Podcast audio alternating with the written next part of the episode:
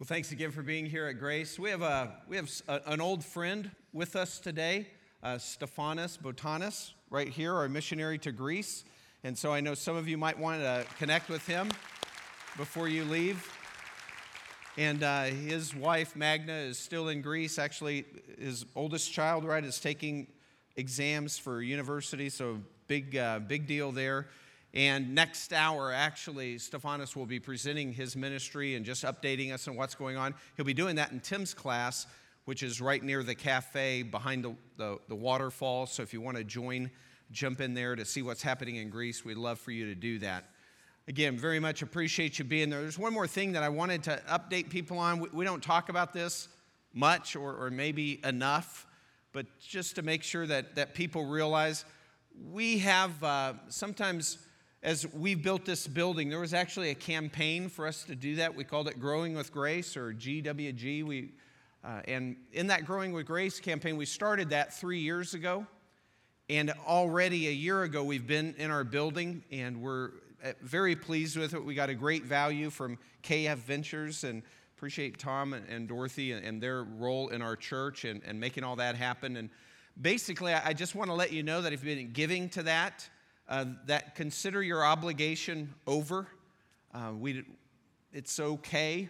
Uh, we, we appreciate everything that's come in. Things are good.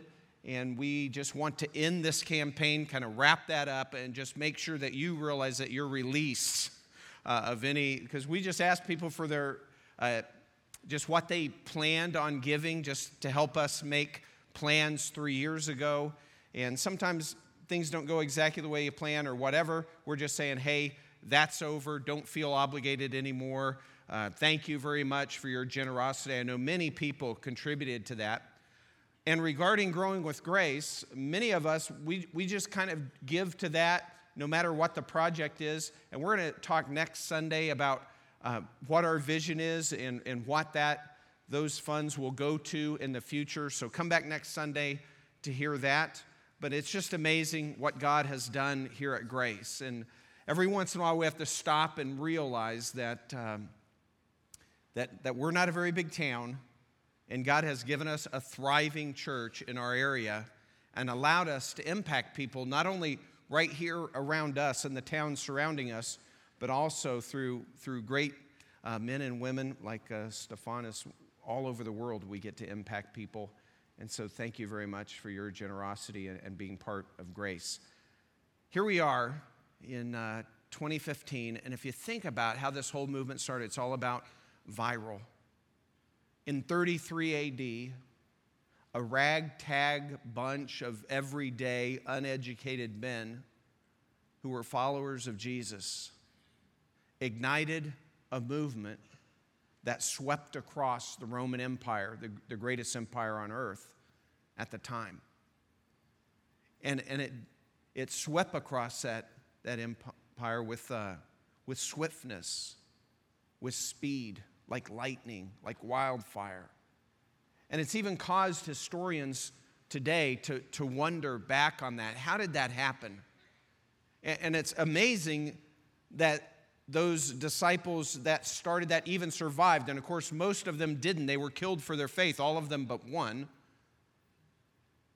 And we come, and that movement has swept down from 33 AD all the way to us today, right here in this room.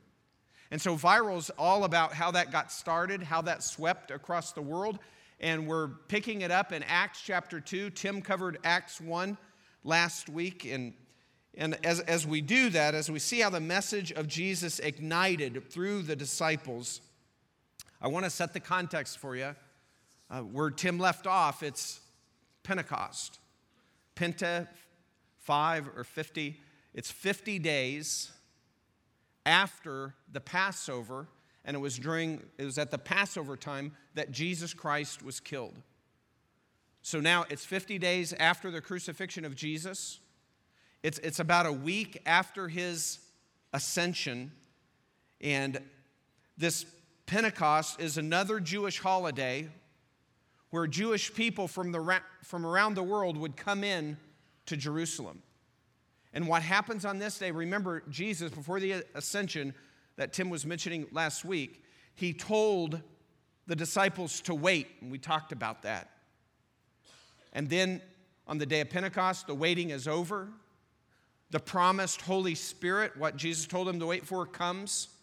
And he comes like flames of fire connecting to each disciple. And then they are empowered to speak languages that they, they didn't know.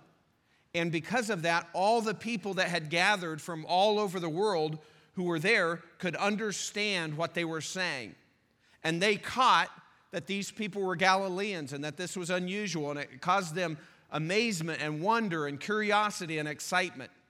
And because of that, a crowd gathers, and then Peter uses the opportunity of this crowd gathering, and, and not all of them were in, some were in wonder, and some were just mocking, ah, these guys are drunk, they don't know what they're doing. Crowd gathers, Peter uses then that opportunity to preach his first public sermon, and we're going to pick that up in Acts 2, beginning with verse 14. But Peter, taking his stand with the eleven, raised his voice and declared to them, Men of Judea, and all you who live in Jerusalem, let this be known to you, and give heed to my words. For these men are not drunk as you suppose, for it's only the third hour of the day. But this is what was spoken of through the prophet Joel. And it shall be in the last days, God says, that I will pour out, pour forth my spirit on all mankind, and your sons and your, and your daughters shall prophesy, and your young men shall see visions, and your old men shall dream dreams. And, and he continues quoting from the Old Testament there. And this is the arrival of the Old of the Holy Spirit that was prophesied in the Old Testament that Jesus told the disciples to wait for. And, and since this time, we've had the Holy Spirit today. And again, I, I want you to get this. We've been mentioning this last few weeks. But what Jesus is telling us and what Scripture is teaching us is that better than Jesus beside us is the Holy Spirit inside of us. So understand that. It's better to have the Holy Spirit inside of us than Jesus beside us. I know a lot of times, don't you wonder, well, I wonder what Jesus would say. I mean, I do that all the time. I wonder what Jesus would say about this, or I wonder how he would react to this situation, or but Jesus himself is telling you it's better for us that the Holy Spirit comes, and that's exactly what happened. So, how did the message go viral? Well, when the Spirit came, the Spirit brought to us, the Spirit's power really ensured three things. And the first one is this the Spirit's power brought boldness so that the truth could be preached. And that's exactly what's happening right here. First event after the Spirit comes, Peter is preaching publicly to a bunch of, of non believers. And he starts with the truth of who Jesus is. Peter starts his sermon by confronting them with who Jesus is. And because these are mostly Jewish people that have gathered all over the world, he uses the Old Testament to do it. And again, the Christian faith is not based on mystery. That He uses arguments from the mind, cognitive arguments, to engage his audience. Because they have a high view of the Old Testament, he uses the Old Testament to make his points. And, and that he lays out this masterful, brilliant argument from the Old Testament in a sermon, making the case for exactly who Jesus is. He talks about Israel's greatest king, David, and that God had promised that one of his descendants and, and would, would be the Messiah. And by the way, he points out David, that king, died and was buried, and he's buried over there in that tomb that we all know about. And then he picks up uh, his sermon in, in verse 29. I want to continue. And so he says, Brethren, I may confidently say to you regarding the patriarch David that he both died and was buried, and his tomb is with us to this day. And so, because he was a prophet and knew that God had sworn to him with an oath to seat one of his descendants on his throne, he looked ahead and spoke of the resurrection of the Christ, that he was neither abandoned to Hades, nor did his flesh suffer decay. This Jesus God raised up again, to which we are all witnesses. Therefore, having been exalted to the right hand of God, and having received from the Father the promise of the Holy Spirit, he has poured forth this which you both see and hear. For it was not David who was ascended into heaven, but he himself says, The Lord said to my Lord, Sit at my right hand until I've made your enemies a footstool for your feet. And so he, make, he continues this argument saying, Hey, David knew, David was pointing, knowing that God would raise one of his descendants and uh, that he would be a greater king than himself. And then he also points out that, hey, 50 days ago, he's going to get to this, and we're going to cover that in a minute. You crucified him. He says, but God raised him up, and we're all witnesses of this fact. They're talking about the legitimacy of the resurrection, the powerful argument of the resurrection a month, a little over a month after that happened. It was still huge in the city. There were many witnesses. And I'm just saying, as he preaches truth, Peter does not avoid engaging the mind. He gives them rational arguments. And then he turns in verse 36 and he makes sure that they understand that they're responsible for crucifying the Messiah. He says, Therefore, let all the house of Israel know for certain that God has made him both Lord and Christ, this Jesus whom you crucified. And so not only does he he present the truth of who Jesus was, he presents the truth of who's responsible for his death. Now you got to catch this. As people are coming in from all over the world, they're usually not staying this entire time. So many of these people, if not most of these people, were not the same people that a little over a month ago were shouting, Crucify him, prior to the crucifixion of Jesus. These are new crowds coming in, but he's pointing out that they're responsible for his death, that, that you, Israel, we, we crucified Jesus. And really, it's the same with us. Before we can truly be a believer, we, we usually come to this point where we're grappling with the fact that Jesus hung on the cross voluntarily to pay for my personal sins against him. And then it gets real personal as we think that through. We're responsible. He died to pay our penalty. And so the Holy Spirit came not only to bring boldness so that truth would be preached, but he also came to bring conviction so that hearts would respond, so people would respond to the message. And that's what happens in the next verse, verse 37. Now, when they had heard this, they were pierced to the heart and said to Peter and the rest of the apostles, Brethren, what shall we do?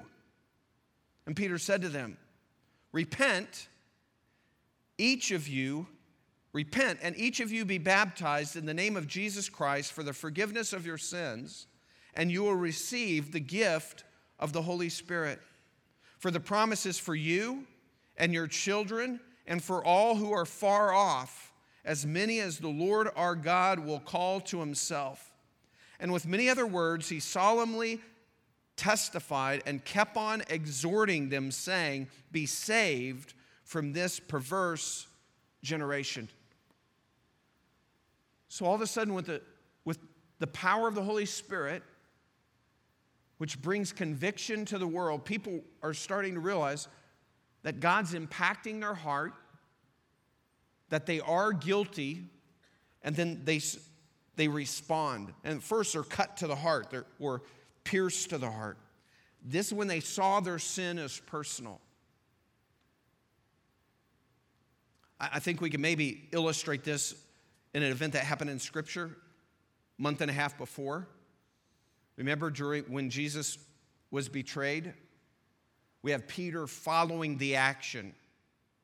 And so when Jesus is going through his trials, Peter is hanging around the courtyards. He's trying to see what's happening and he's trying to do it incognito that nobody would know who he was. Remember how that goes? And then a slave girl points him out and says, Hey, this guy, he, he's, one of, he's one of the followers of Jesus. And remember, Peter denies.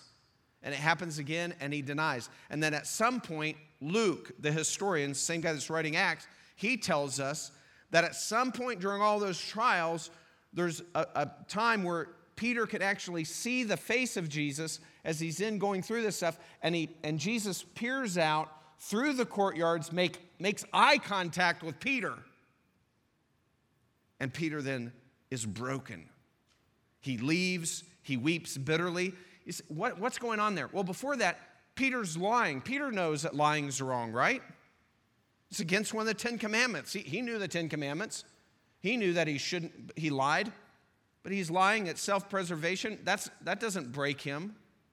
But then all of a sudden, when Jesus locks eyes with him, he realizes that it's personal, that Jesus knows that, that he's, through his lies, he's betrayed Jesus in a sense. And it gets real personal. And his heart is broken. And he starts realizing that his actions have broken Jesus' heart. And I think that's what every believer goes through at some point when they start realizing the magnitude of what Jesus Christ has done for us. That it's not just for us. We start thinking it's for me. And it's because of my sin. And sometimes then we catch ourselves doing something that we know God would want it, not want us to do, and we realize it's this stuff. This is why Jesus had to die. They not only were cut to the heart, they repented. Repentance in, in Greek means a change of mind uh, with, the, with the thought that a change of behavior comes with that. And that's really from the Hebrew view of the word. This is written in Greek, but the Hebrew mindset of the people using the Greek was that it meant to turn. And so Peter tells them they have to repent, they have to change their mind about who Jesus is. Change their mind. Even today, it's the same thing. We have to change our mind of thinking we don't need Jesus to that we do need Jesus, that He's the only way that we can be forgiven. Really, that's the first step of faith. It's a change in our thinking as we then place our trust in Jesus alone. And then what happens then? How they respond? They were baptized. A call to repentance. A call, a call to this public act that shows publicly what's happened in someone's heart. Baptism does not add to our salvation, but we're all, as believers, commanded, called to be baptized. And, and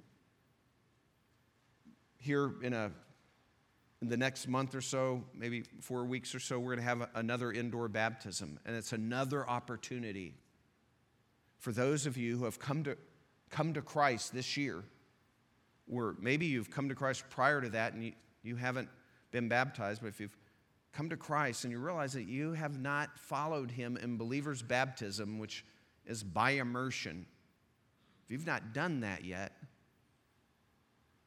God's, God's wanting you to do this. It's a, a public act, a public rite that symbolizes what's happened. It symbolizes the cleansing that we've received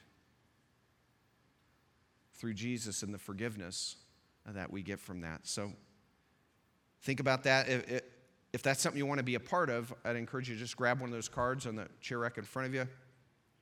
Put your name down, mark baptism drop it off at the information table, we'll contact you. Just that easy, but we'd love for you to be involved if, if, if you should do that. And you should do it if you are a Christian and haven't been immersed as a believer in baptism. The next verse, verse 41, continues the story. It says, Then, so then, those who had received his word were baptized, and that day there were added about 3,000 souls. So they're cut to the heart, they repent, then they follow through with baptism, and, and also what's happening there eh, when they become believers is they receive the Holy Spirit. When they responded to the message, they received the Spirit. We're now, unlike when Jesus was, was walking on earth, that's what Jesus was telling us is better. We receive the Holy Spirit where we get to personally walk with God 24 7. And when you become a believer, you have the Spirit inside of you, God's Spirit. And it's an amazing thing because God gifts us, He empowers us, He illuminates us, He leads us, He fills us as we yield to Him. There's a lot of misunderstanding about what it means to be filled with the Holy Spirit. This last Tuesday, this very, very rarely happens, but uh, there's a person on our property was during the day on Tuesday causing some problems. And I went out to the parking lot to talk to this man who doesn't come to church here or anything. And, uh, and he was just adamant, confronting me that he's filled with the Spirit. I'm filled with the Spirit. I'm filled with the Spirit. You're not filled with the Spirit. I'm filled with the Spirit. You guys, you know, just. And within three minutes, he was on a bicycle.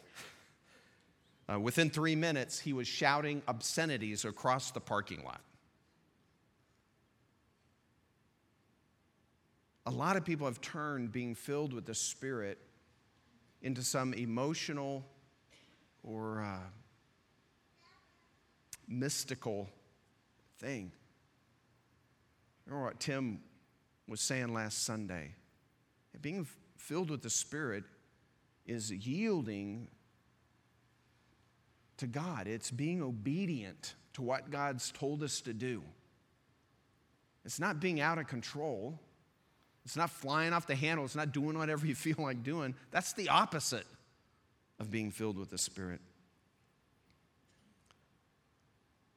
So the Spirit comes uh, to bring conviction so we can respond. And then, third, uh, the Spirit comes to bring unity so the local church could thrive. I've had a few conversations with people who, who don't come to grace, who are kind of interested in our church, and I'm telling them about it. And, and one of the things that, that I'm so glad that I get to share with people about grace is that we are a unified church.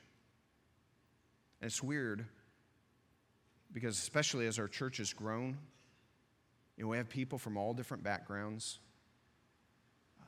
people with all different experiences, with all different opinions, and all different opinions on how to, we should do things at church. But somehow we bring all that in, into God's house, into God's family, into God's local church here at Grace. And we have unity. That is only possible through the Holy Spirit, I believe. And we've had great unity in our church. You know, it's been decades. You hear about churches having splits and problems and all this. We've not had anything like that. Uh, I think sometimes it's easy for us to take it for granted the unity that God has given us as a church. And it was the same way in the first century. These people, even the disciples, zealots, tax collectors, fishermen, I mean, all these people with totally different ideologies and philosophies come together to follow Christ, unity. And God allows that to continue with us. And so here, this unity is displayed. Then he tells us in verse 42, and we'll, we'll, wrap up here. He says, And they were continually devoting themselves to the apostles' teaching and to fellowship and to the breaking of bread and to prayer. That unity kind of spills out in that way. Brought unity to them in the first century, just like the Spirit brings unity to us. And they're united in their commitment, and it shows up in these ways that Luke's recording for us. First of all, teaching. The apostles' teaching, teaching God's word. You know, why, why is that so important? It's vital because we have competing voices in our life. Ideally, all believers, the Word of God would be the supreme voice. But life doesn't play out that way. We have competing voices. First is our own voice. How many times Have you heard somebody say something to the tune of, Yeah, I'm a Christian, and yeah, I, I know I shouldn't be living with that, my boyfriend or my girlfriend, but because of fill in the blank reason, economics, this, that, the other thing, who knows, I'm going to do it anyway. That's competing voices. It's not just our own personal voice, it's also the voice of our culture that, that's always pulling on us away from the direction of God, from God's word. We have these competing voices, and because of that, it's vital that we intake the Word of God daily. We just had a last few days ago, Thursday, we had Fight Club graduation where um, over the last 10 weeks, uh, started with 175 men, came out to take a challenge, and which involved a bunch of stuff spiritual challenges, uh, physical challenges, relational challenges, intellectual challenges every week. And uh, and grappled with that. But part of that, which is not even really a challenge, is that we read, a pro- we read the Bible, Proverbs, every day. Just to develop that habit of daily reading. Why? Because of the competing voices in our head. We've got to be centered on God's truth. Out of 175, we have over 90 guys graduate Thursday night. I, I couldn't be prouder of these men that took that challenge and did that. And not only the voice of culture, but then he mentions fellowship, breaking of bread, prayer. All these things that he's mentioning, it's, it's this unity, this sense of belonging, the sense of belonging together. I mentioned, um, if, if you didn't catch it, last weekend, Pam and I's youngest daughter, Carissa, got married. And so on Saturday last week, I walked her down the aisle, gave her away, came around, stood up here, and performed the ceremony. It was dicey, let me just tell you. And all through that, I'm, I'm reminding myself this is God's idea. God's word says this is, this is a good thing. And then the other thing that I'm reminding myself is did we have a picture up there? Ah, there it is. And uh, that's the giving of the way part. I was doing okay at that part, but anyway. So I'm reminding myself this is God's idea. And then the other thing I'm reminding myself, just as I did with Bree's wedding, was you know, it's not like losing a daughter, it's like gaining a, a son. You know, so I kept saying, we're gaining another person into our family. That's exactly how it should be here at Grace.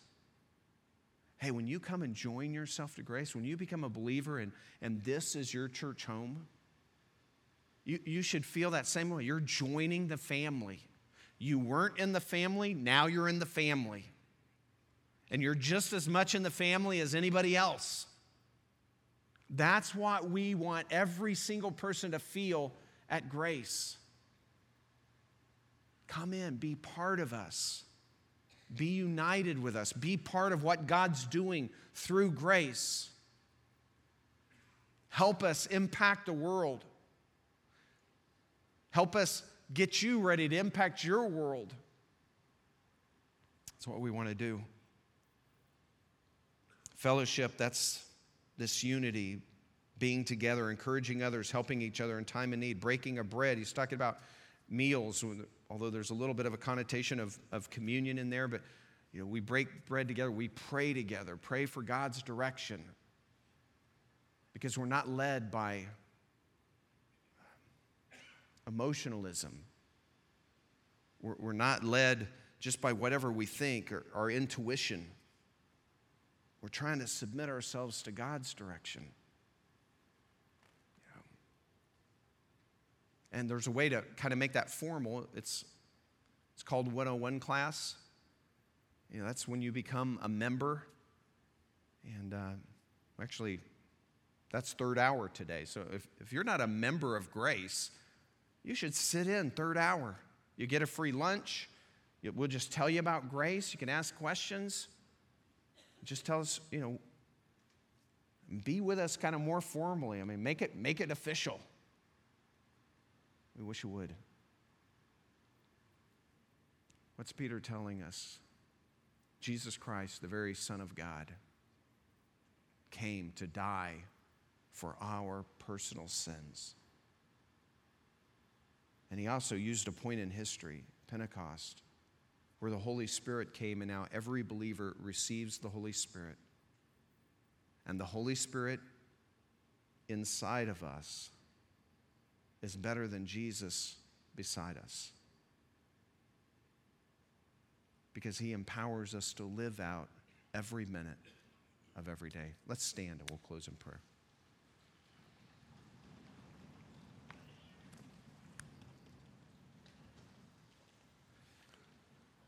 Father God in heaven, we just thank you for your goodness. And Lord, we uh, thank you most of all uh, for your son Jesus. Lord, that he would come and voluntarily allow himself to be tortured to death, not just for the sins of the world, but for our sins individually, my sin. It's amazing to comprehend, doesn't, doesn't seem right. God, we thank you for that greatest gift. And then, as if that weren't enough, you bestow onto us your righteousness, forgiveness, righteousness, your righteousness that we can't ever earn or attain, and your spirit. Lord, that if we yield to Him in our life, we can live a life that honors you more and more. And God, we pray that you'd help us to do that. And God, we thank you for the church, local churches all around the globe that meet together. Lord, a place where we can grow and also impact others. And God, help us at Grace Community be the church that you want us to be. Help us to be a place where we grow it closer and closer to you, a place where we reach out to others near and far, as Peter said, and that we would impact the world for your kingdom. God, thanks for loving us. In Christ's name we pray. Amen. Thanks for being with us this morning. Hope to see you next Sunday. Be here as we continue in viral.